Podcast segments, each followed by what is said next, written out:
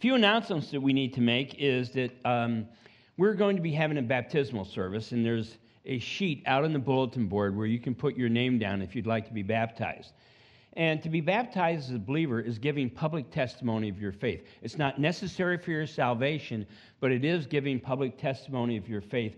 And it's an opportunity for you to invite friends and family, and maybe even some unbelievers that you know, to come to witness your baptism and to hear a message of salvation.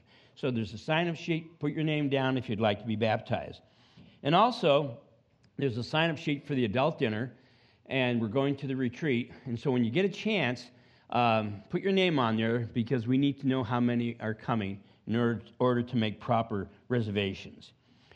And also, I want you to keep in mind is uh, starting in September, mid September, we're going to be doing a study on the book of Revelation using the book of Revelation made plain and clear. And there are copies out on the desk you can purchase, or you can go online and Amazon or wherever and you can also purchase a copy. And we're working on a workbook that'll be for free. We're just going to give it to people in order to go through with the book. We're living in amazing times. We're living in times that all of the prophecies are being fulfilled. We're living in a time that Jesus Christ is coming back for his church. And there's never been a time, I believe, in history that understanding the book of Revelation is more important. It's the only book we see in the Bible where a promise is given to those who read it, study it, and also hear it. And so, blessed are those, it says. So, I really encourage you to set that time aside. It's going to be on Wednesdays. We're going to be having it right here in the auditorium, and uh, we're going to be broadcasting it like we do our morning services so people who are at home or who can't make it, or if you're like me, when it starts to be cold weather and it gets dark early, you can't drive at night because you can't see. Anyway, there you go. Um, so open your Bibles with me to chapter 12 of Joshua.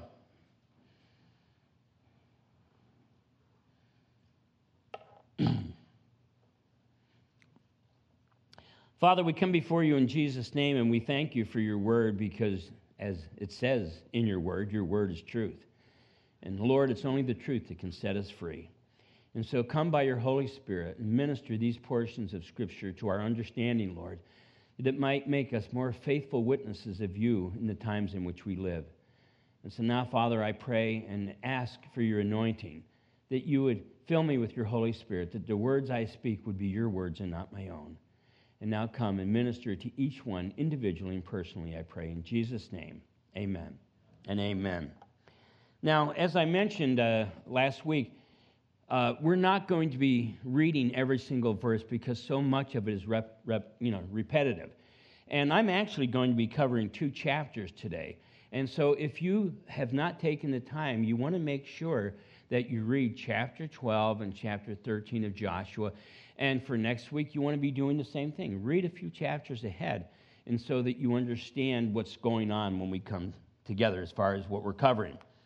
And um, what we're going to be looking at in this portion is the fact that there is a battle that needs to be fought. Each one of us have a battle to fight, and it's the battle of faith. And the battle of faith is one that's going to give us the ability to withstand all of the difficulties that are coming upon this world. And so we're going to be in chapter 12, we're going to uh, first be looking at the victories Moses secured on the other side of the Jordan after they crossed the Red Sea and before they crossed over into the promised land. And so we have to understand that there's an allegorical understanding of everything that we read in the Old Testament. It literally happened in the Old Testament, and there's spiritual applications for us in the New Testament. And so, crossing over the Red Sea is like a person crossing over into salvation. But then we're in the wilderness of this new land called salvation. And for each one of us, it's important to cross over into a time of what we might call sanctification being filled with the Holy Spirit, when we let, leave all the cares and all the things of this world behind and we cross over into all the promises of God where we're useful to Him for ministry. Because understand, brothers and sisters, the most important responsibility you have as a believer is living the life of faith, that you might be a witness to the lost around you. Every one of you are in contact with people I'll never meet. And those sitting next to you will never meet. And so it's your responsibility to share the good news of Jesus Christ to each one of them. And, um,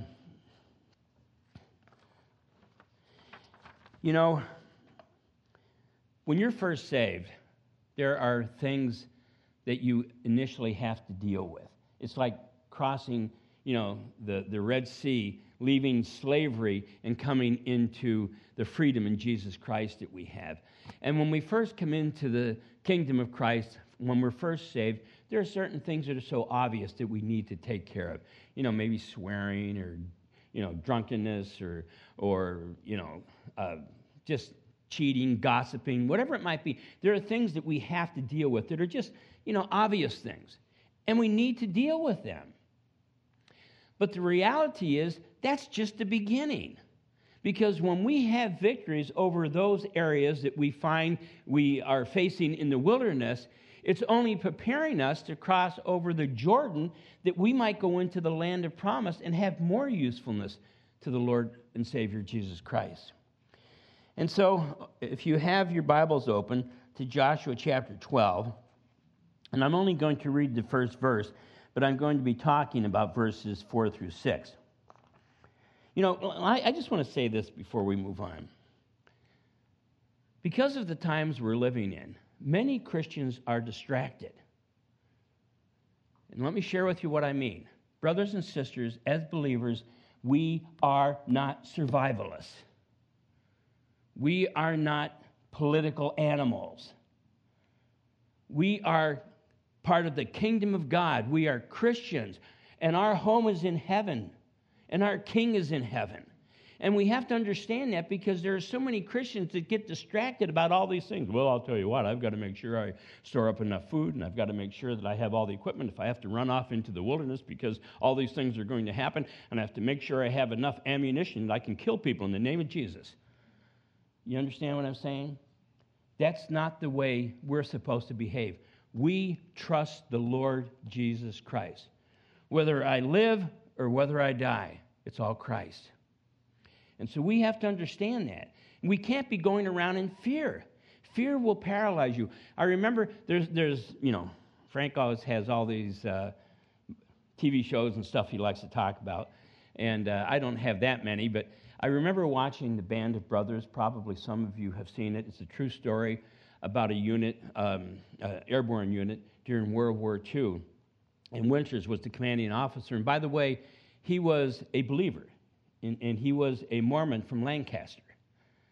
And uh, not a Mormon, a Mennonite. Mormon, oh, sorry. he, was a, he was a Mennonite. Now, Mennonites, just for you to understand, Mennonites are, are different than the, the Amish. Because the Mennonites were the original settlers in that part of the, of the, of the, you know, the United States. And they believe that you have to be born again to enter the kingdom of heaven and that salvation is by grace through faith alone.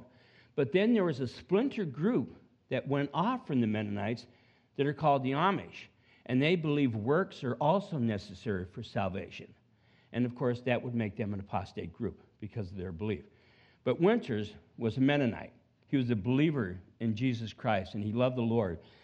But one of the, the, of the scenes in that movie, and I know Pastor Frank Jr. has mentioned this before too, that really grabs your attention is there was a, a one, of the, one of the men, his name was Blithe, and he was afraid. He was totally afraid. And he wouldn't fight. He'd just sit in his foxhole and quake, and he wouldn't, you know, go out into battle. And finally, this one lieutenant was talking to him, and I'm probably messing the line up, but you'll get the point. Was talking to him and said, Blithe, here's the problem. You think that there's hope of survival. And he said, The reality is, we're already dead. And we have to understand, brothers and sisters, we're not going to fix the world. The book of Revelation in the Bible is very clear concerning the end times. We don't fix the world. As a matter of fact, the world becomes so evil that God takes his church out of the world and his wrath is poured out upon it. So we have to understand it. We're not going to fix the world. And therefore, we can keep our eyes where they need to be on Jesus Christ and serving him. Don't allow yourself to get all caught up in all these things. Well, you know, this is going to happen or that's going to happen. Of course, the latest one is that, um, you know, President Trump's going to be back in office by August 16th or whatever it is. And who knows? I don't know anything, but it makes no difference. The fact is, this world is going down an evil satanic path and it's going to continue going down it no matter who's in office. Because the reality is, even the politicians that we love the most and who we would vote for because they have, you know, some moral values, they're not necessarily Christians. And so we have to keep our focus in the Lord.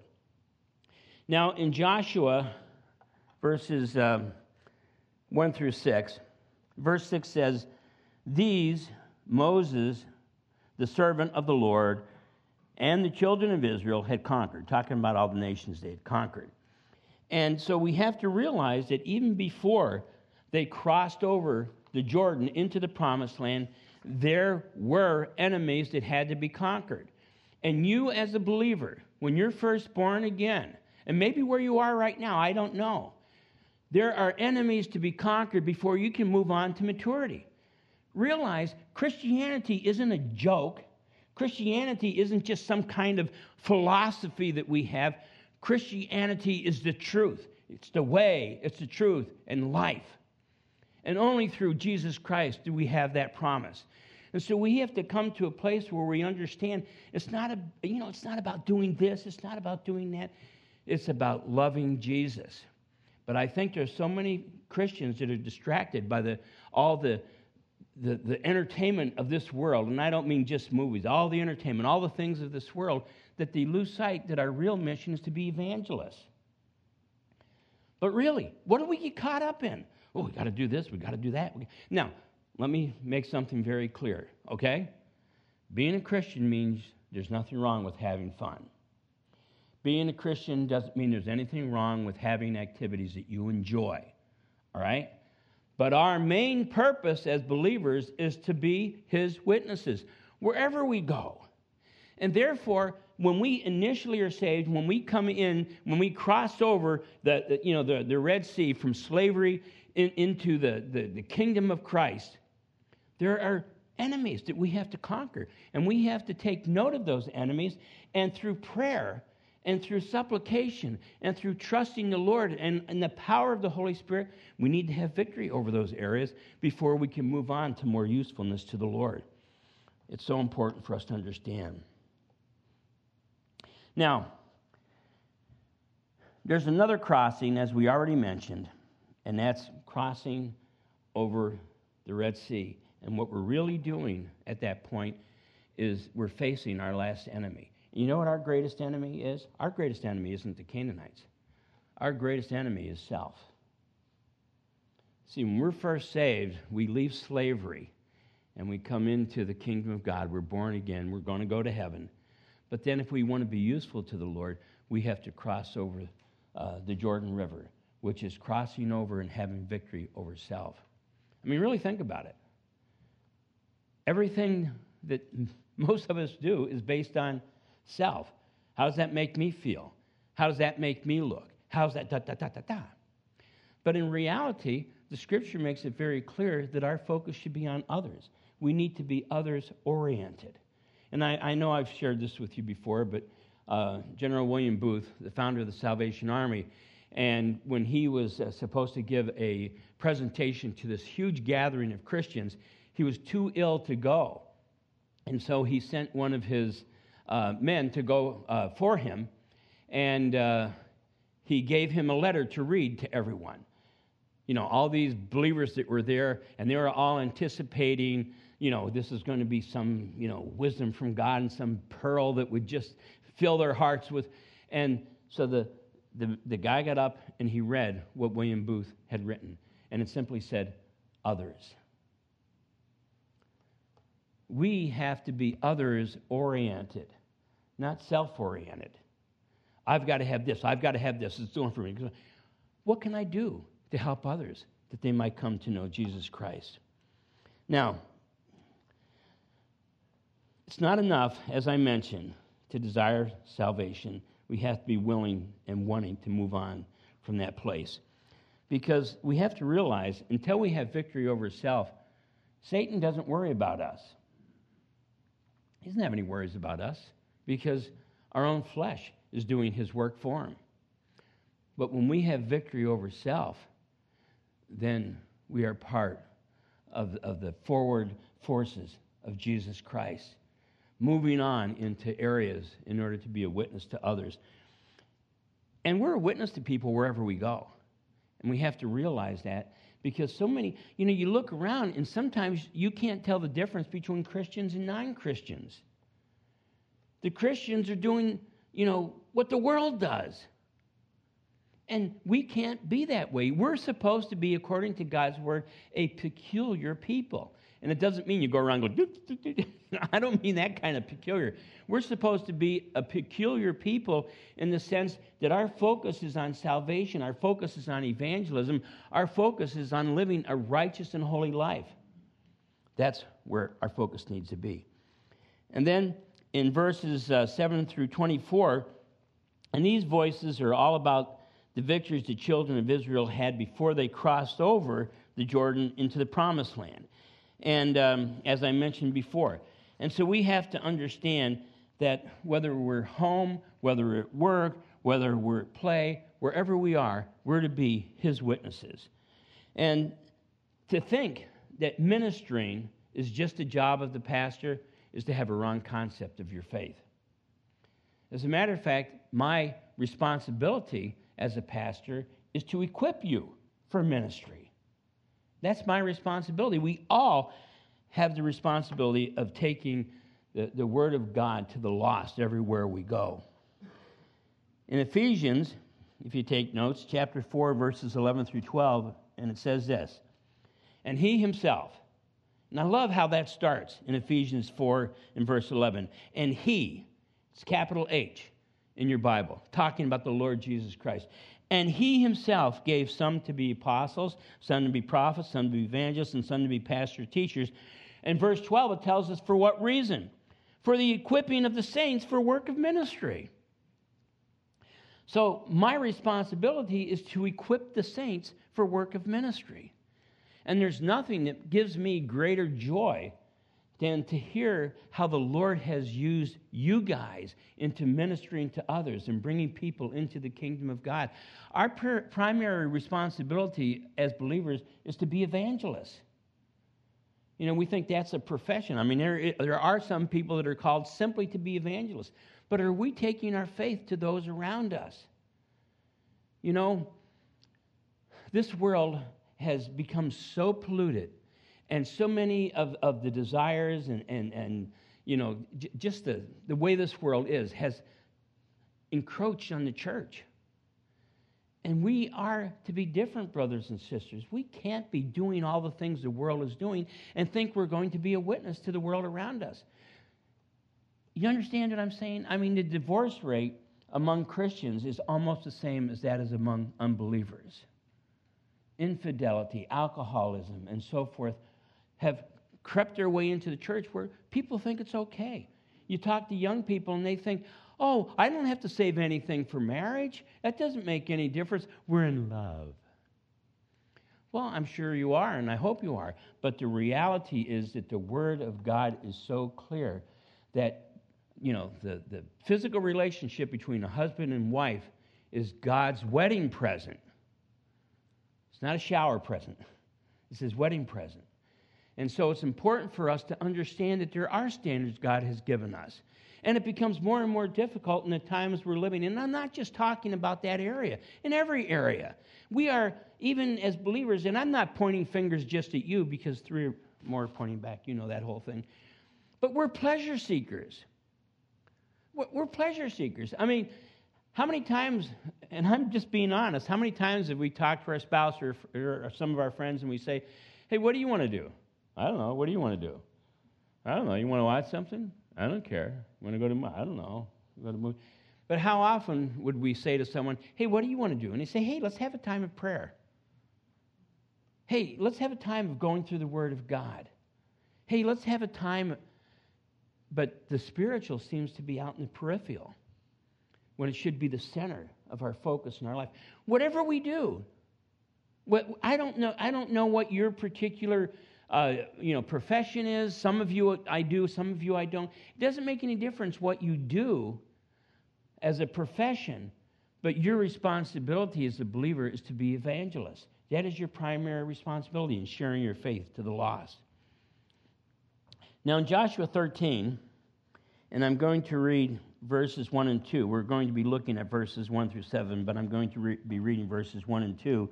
Now, Joshua was old and advanced in years, and the Lord said to him, You are old and advanced in years.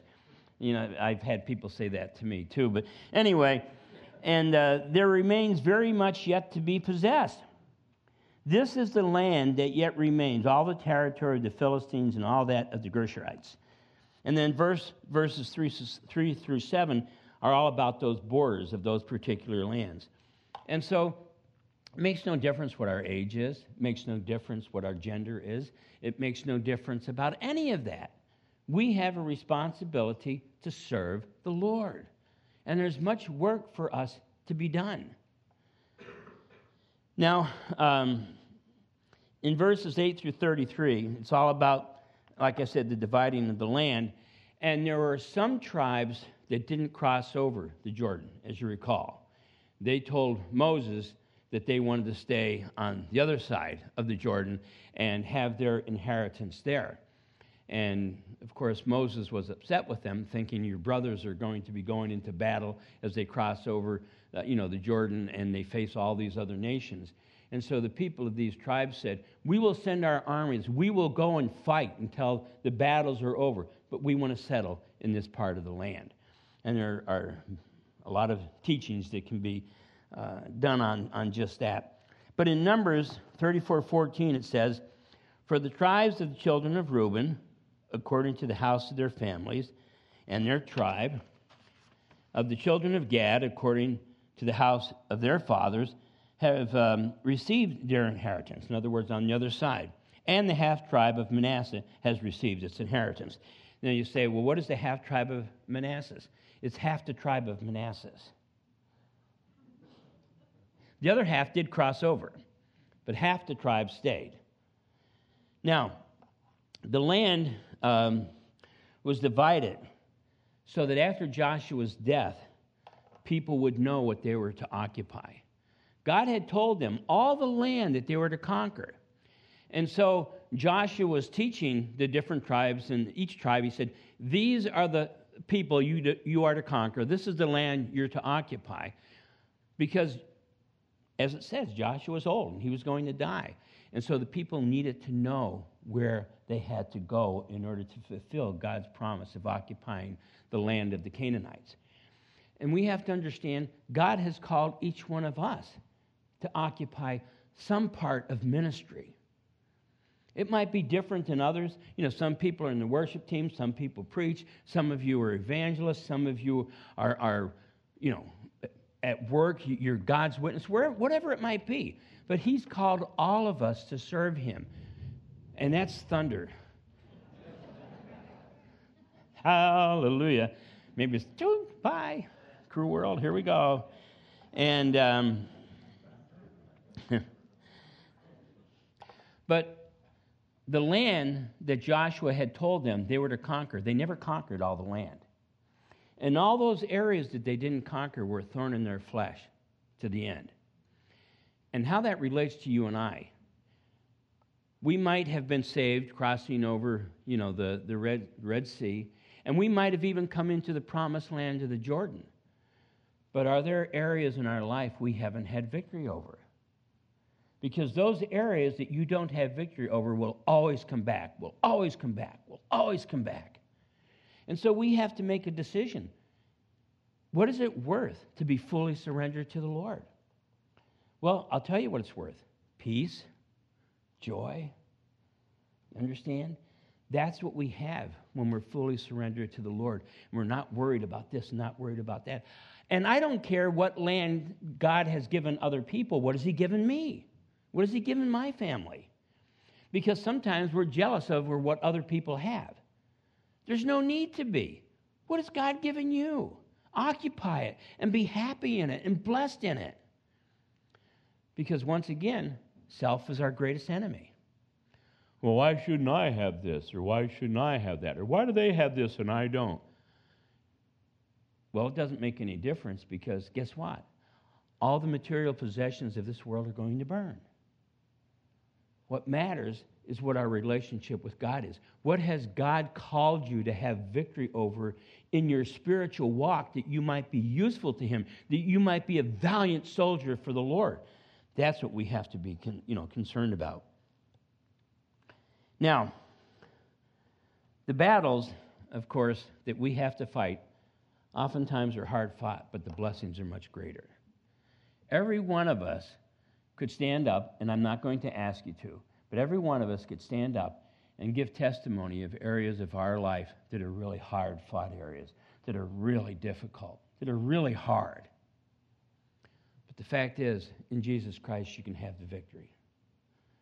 You don't have to be defeated your whole life. You can have the victory in the Lord Jesus Christ. And here's the thing if you take over the land or a part of your life, and then somehow with being too lax or whatever, you lose it, you can win it back again. It's different than we're reading here in, in Joshua. You can win that land back that you have lost. That's how God is, because He is faithful to us. And if we confess our sin, He's faithful and just to forgive us and purify us from all unrighteousness. And so we need to be willing to follow the Lord wherever He's leading us, no matter what the obstacles might be, that we might be useful to Him. Because there are so many blessings He has for us when we're willing to, when we're willing to take our eyes off of self and all the materialism of this world. You know what I'm saying? You can sit outside in your backyard and listen to the birds. What a blessing. And the fact is, if you think you need to have all these things in order to have peace and fun, you'll never have peace and fun because you'll never have enough things. You know what I'm talking about. The eye is never satisfied, the stomach's never full, Scripture tells us. And so we have to be satisfied with whatever we have. Be content in the situation God has called you, the Word of God tells us. And, um, you know, it's also interesting in verse 14, it was only the tribe of Levi that was not given any physical inheritance. And why? Because they were giving the ministry of the Word of God. They were the ones that were doing the sacrifice for the people of Israel for sin. They were the ones that were called in full time service to the Lord. And you know what? That was the greatest blessing any of them could have. That was the greatest inheritance any of them could have. And then all the rest of this chapter is about the specific geographical locations that they were to occupy in Israel according to their tribe. And God was very specific that this is the land you're supposed to have. Don't lust after this land or that land. And, you know, we're not into it right now, but we're going to find there are certain tribes like Dan that weren't satisfied with the land that they were in and they wanted to go north. That's where idolatry started. And, um, but we'll get into that at a later time. Where has God placed you? Be satisfied in it and be content because God will use you. And the, the tools that we have to cultivate where God has called us to is prayer, the reading of His Word, and the hearing of His still, still small voice. Because God will speak to you. You might not hear a verse, uh, you know, a word verbally, you know, Frank, I'm talking but the Lord will speak to you. Sometimes you know that you know in your heart, and that is God speaking to you. And so, what He asks of us is simply to surrender. And when we surrender, He is able to lift us up into new life in Him. And that life in Him that we have is peace and joy. Not all of the, you know, I mean, to me, and, and, I, don't, I don't mean to be like I'm on a hobby horse, okay? But to me, sometimes it's so frustrating when Christians gather together and all they're talking about is politics and, you know, and all these different kind of things that are going on and, and all this and that and, and uh, you know, it, that makes no difference. This world I don't know if you've noticed, is falling apart. We are so close to that time that Jesus Christ is coming back for his church. In fact, uh, a lot of you probably watch Amir Tsarfati. And uh, when we go to Israel, which has been a long, long time since we've been, he's always been our guide. And he's a lieutenant colonel in the IDF. He's a born again Christian, he's been saved since he was 17. And he does this prophecy update. You can find it, it's called Behold Israel. You can find it on, on you know, YouTube or whatever. And uh, the one we watched last night was only like three hours old or something like that since he, he presented it. And the title of it is um, One Step Closer to Ezekiel 38. And all these nations that are gathering, and it's not only the United States that lost its conservative government, so did Israel. And when Netanyahu was the prime minister of Israel, he had kind of a, uh, an agreement with Russia. But now, with the new prime minister, that's changed. And Russia is allowing things to happen to Israel that they didn't before. And all those, if you want to take time to read Ezekiel 38 when you get home, all those nations that are going to gather together against Israel from the north are there right now. Well, what does that mean to us? Well, the Bible is very clear that when these nations come against Israel, God is going to supernaturally intervene and destroy them and their capital cities and protect Israel. But if you go to the sixth seal in Revelation, when Ezekiel 38 takes place, when the war of Ezekiel takes place, we're gone. The rapture occurs. He's not appointed us unto wrath, but unto salvation. So we're living in that time, at that moment. I mean, maybe the next clap of thunder, we're going to be out of here, most of us. but we're going to be out of here. And so we have to realize the importance of, of keeping our focus on the Lord. And in James chapter 4, verses 3 and 5, it says this You ask and you do not receive. Why? Because you ask amiss, that you may spend it on your pleasures. What are you asking for? Verse 4 Adulterers and adulteresses. Now, understand, he's not talking about physical adulterers and adulteresses here. He's talking about those that are committing spiritual adultery against the Lord. You belong to Jesus, you're his bride. And yet, if you're playing around with all the things of the world and all the philosophies of this world, you're an adulterer or an adulteress spiritually. Do you not know, and it goes on to explain, do you not know that friendship with the world is enmity with God? Whoever therefore wants to be a friend of the world, listen, makes himself an enemy of God. Or do you not or do you think that scripture says in vain, the spirit who dwells in us yearns jealously? The spirit in us as believers yearns to be with the Lord. I'm I'm jealous of those that are already there. How can you say that? Because I understand this life isn't about this life. This life is about the life to come. The choices we make in this life determines where we will be, where we will spend eternity. There is an eternity, and there is a heaven, and there is a hell. And the choices that we make in this life determines whether we go to heaven or whether we go to hell. And there is a vast throng of those who've gone before us, who are in heaven, and they're experiencing all the glories of God and of Jesus Christ. Pastor Frank Jr. in the first service was talking about what it's going to be like when we're in heaven. I mean, just the excitement and the praise of it. And so our heart should yearn jealously for that day. And if our focus is on Jesus Christ and our focus is on heaven, then it becomes a lot easier to ignore all the things in this world that are going to tear you down and take your focus away. And we just serve the Lord. And so, brothers and sisters, I have this question for you to close with, okay? Where are you with the Lord? Have you crossed the Red Sea, but you're still wandering around in the wilderness? Or have you crossed the Jordan?